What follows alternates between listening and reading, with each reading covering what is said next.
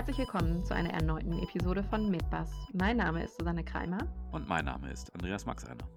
Max Einer, heute widmen wir uns erneut im Sinne einer Fortsetzung des Inkontinenz-Podcasts der Therapie bzw. den Therapieversuchen der Inkontinenz bei den Damen der Schöpfung. Hier steht ja doch eher die Stress- und Belastungsinkontinenz und in ihrer schwersten Form die Überlaufinkontinenz im Vordergrund. Wir haben ja aber auch im vergangenen Podcast gehört, dass Weiblein und Männlein sich im Alter auch immer ähnlicher werden, insbesondere hinsichtlich der mechanisch erworbenen Blasenentleerungsstörungen. Das ist äh, sehr korrekt, Frau Kollegin, denn durch den sogenannten Deszensus, also die Senkung der Gebärmutter und der Scheide, kommt es zwangsläufig auch zu einem Absenken der Harnröhre meist genau auf Höhe der Schließmuskelebene, eben ganz sozusagen auf der sogenannten Beckenbodenebene. Und ähm, das hat dann ja die sogenannte Knickbildung der Harnröhre zur Folge bei den Damen. Ja, genau. Und somit muss dann auch die Frau, wie im Vergleich zum Mann mit einer Prostata, gegen einen Widerstand unterhalb der Harnblase Wasser lassen. Das klingt ja jetzt aber zunächst, wenn man das mal so hört, eigentlich nach Blasentraining, oder nicht? Ja, und das ist auch genau das Problem. Die Blase wird zwangsläufig trainiert. Und ich sagte ja einmal in den ersten Podcasts unserer Reihe hier, dass ein übermäßiger Trainingszustand bei beiden Geschlechtern, wohlgemerkt, meist irreparabel ist und zu Ungunsten der Elastizität der Blase geht. Ähm, das mündet ja dann zumeist in einer sogenannten Balkenblase die dann zum einen übergroße Mengen Urin speichern kann, aber eben auch in Folge nicht mehr adäquat austreiben kann, weil sie eben den Druckgradienten nicht mehr überwinden kann. Genau, so ist es. Und dann kommt es zunächst bei großen Füllungszuständen und dann eben zusätzlich bei einem aus seiner ursprünglichen Ebene herausgelagerten inneren Schließmuskel, der ist ja sozusagen durch die Senkung herausgelagert aus seiner Ebene, dann eben in bei kleineren Mengen zu einer Belastungsinkontinenz und bei großen Füllungszuständen der Blase eben zum Überlaufen, der sogenannten Überlaufinkontinenz.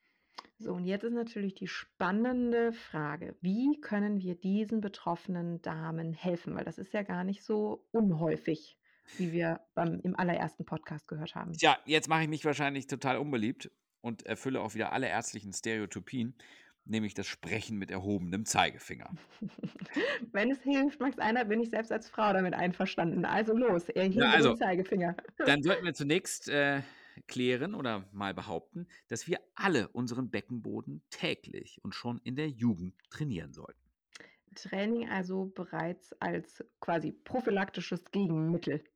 Ja, sozusagen ähm, Training dann, wenn es noch nicht zu spät ist. Ein gutes Beispiel ist zum Beispiel die Schwangerschaft. Die meisten Damen beginnen meistens tatsächlich erst während der Schwangerschaft oder eben nach der Schwangerschaft sich mit dem Beckenboden zu beschäftigen und erfahren leider nach der Schwangerschaft oft auftretende intermittierende Stressinkontinenz.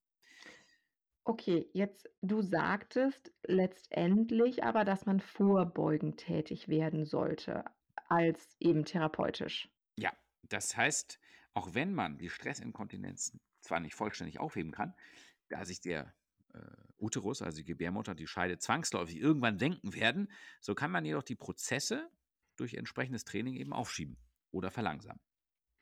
Und bei den Damen gibt es aber darüber hinaus ja auch noch hormonelle Einflüsse, die das Ganze begünstigen. Ja, tatsächlich führt ein sogenannter Östrogenmangel zu einer Gewebeveränderung in der Scheide, aber auch an der Gebärmutter und auch sozusagen in der Beckenbodenebene.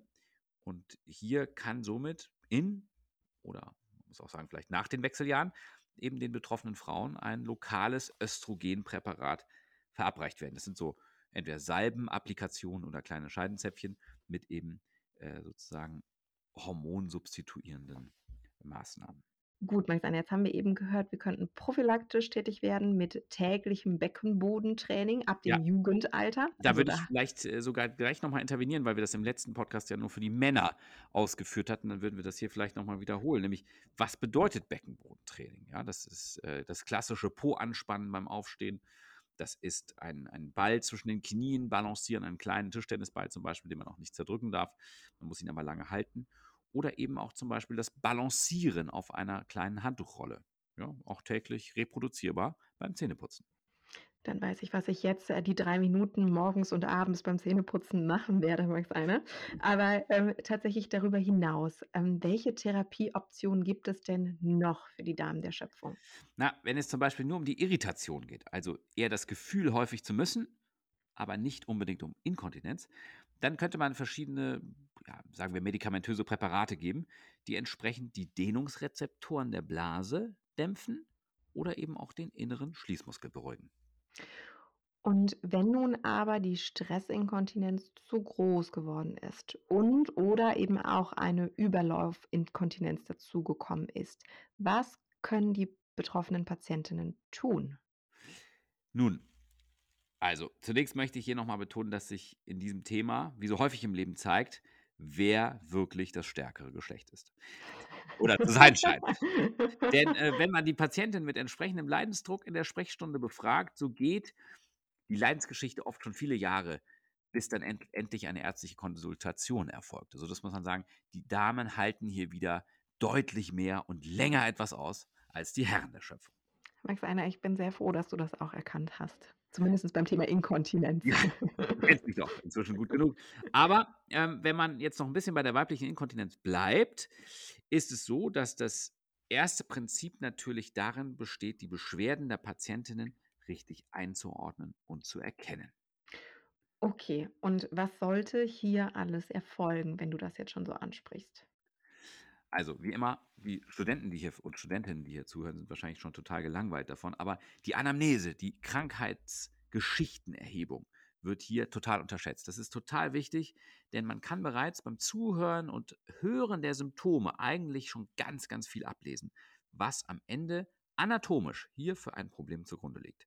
Ferner sollte auch eine Untersuchung über die normale gynäkologische Untersuchung hinausgehen. Ja?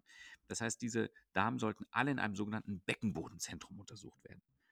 Denn insbesondere am Scheidendach, ja, sozusagen bei der klassischen gynäkologischen Einstellung, ja, da wird immer sozusagen auf die Portio geschaut, aber das Scheidendach, das wird oft unterschlagen. Und hier kann man schon ganz viele ähm, Defekte, viele Senkungen sehen. Beispielsweise das Senken der Harnblase in die Scheide hinein, das Senken des Enddarms in die Scheide hinein. Ähm, und das kann man sozusagen dort alles ablesen. Dann sollte auch die Mobilität, die Beweglichkeit oder vielleicht auch die Überbeweglichkeit der Harnröhre mit untersucht werden. Und da gibt es so verschiedene Stress- und sonografische Tests. Und deswegen gehört das in die Hände in ein sogenanntes, eines sogenannten Beckenbodenzentrums. Jetzt legst du dich heute also auch noch mit der gynäkologischen Zunft an, Max Einer. Im Gegenteil. Mir ist nur wichtig, dass eben die betroffenen Damen an entsprechende Zentren verwiesen werden. Da die Leidensgeschichte oft schon so lange besteht, und eben auch oft die Zusammenhänge in einer sogenannten Urogynäkologie manchmal rascher augenscheinlich ähm, gesehen werden und so die Patienten schneller oder Patientinnen schneller einer Therapie zugeführt werden können. So, und was kann denn jetzt alles operativ für die Damen passieren?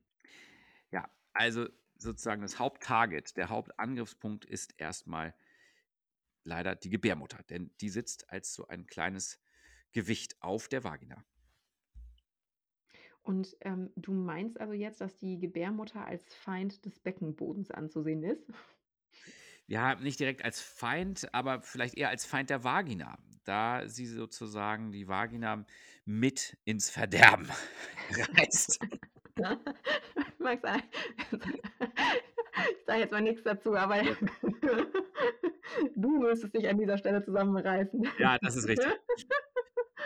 Das heißt also, wenn man das jetzt äh, mal wieder chirurgisch ausdrückt, das heißt, die Entfernung der Gebärmutter kann oft schon helfen. Da meist aber die Vagina bereits eine Senkung erfahren hat, muss diese auch wieder nach oben aufgerichtet werden.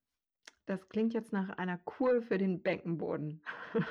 ja, oder auch nicht. Ne? Das kann unter Umständen auch sozusagen tatsächlich in den ersten Wochen ein bisschen schmerzhaft sein, da die Scheide tatsächlich am Bandapparat der Wirbelsäule mit fixiert wird. Ja, und das kann sich in den ersten Wochen äh, tatsächlich in Form von Schmerzen auch melden. Also dann halten wir jetzt schon mal fest, die Entfernung der Gebärmütter oder die Streckung der Scheide als tatsächlich drastische Schritte. Ja, klingt drastisch, aber trifft es tatsächlich so, wie du es aus, äh, ausgedrückt hast. Okay, fan, findet das denn in einem bauchchirurgischen Eingriff statt oder kann das auch durch die Scheide stattfinden? Tatsächlich sowohl als auch.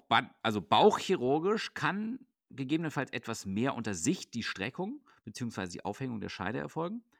Wobei aber jetzt transvaginal, also das heißt durch die Scheide hindurch äh, operierend, ähm, geschieht das nämlich etwas blinder, aber eigentlich genauso effektiv.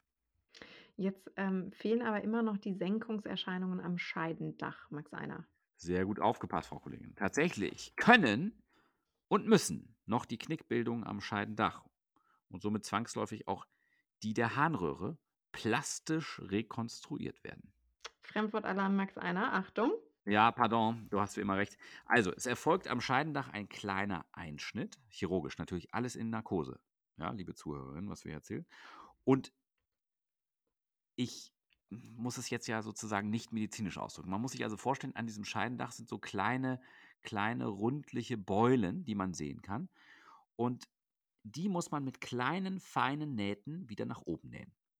Oder aber es wird hier noch die an, eine anhebende Schlinge oder ein Netz eingebracht, die schließlich die gesamte Harnröhre in ihrer gesamten Länge sozusagen nach oben, ähm, ja, wie soll man das sagen, nach oben aufhängen. Ich sehe schon, wir lassen dich heute als Mann ganz ordentlich schwitzen, was das hier angeht. Ja, kein Problem. Ich weiß ja, dass dir das Freude bereitet. Noch mehr Freude würde es mir natürlich äh, ein Funfact oder ein Witz bereiten. Hast du da was auf Lager oder darf ich heute, Max, einer? Ja, gerne, aber ich, ähm, ich habe heute schon genug verbale Inkontinenz gezeigt, somit würde ich es dir überlassen. Okay, ich finde, das war Witz genug, deine verbale Inkontinenz. Schöner noch als die Logorö. Dann ähm, würden wir, würde ich sagen, dass wir hoffen, dass wir auch heute Ihnen dieses weiterhin nicht trockene Thema etwas mehr aufbereitet haben und würden uns freuen, Sie auch wieder in einem unserer nächsten Podcasts begrüßen zu dürfen. Und damit verabschieden wir uns somit aus Berlin für heute von Ihnen und wünschen Ihnen noch einen schönen Tag oder Abend. Ihre Susanne Kreimer und ihr, Andreas Max einer.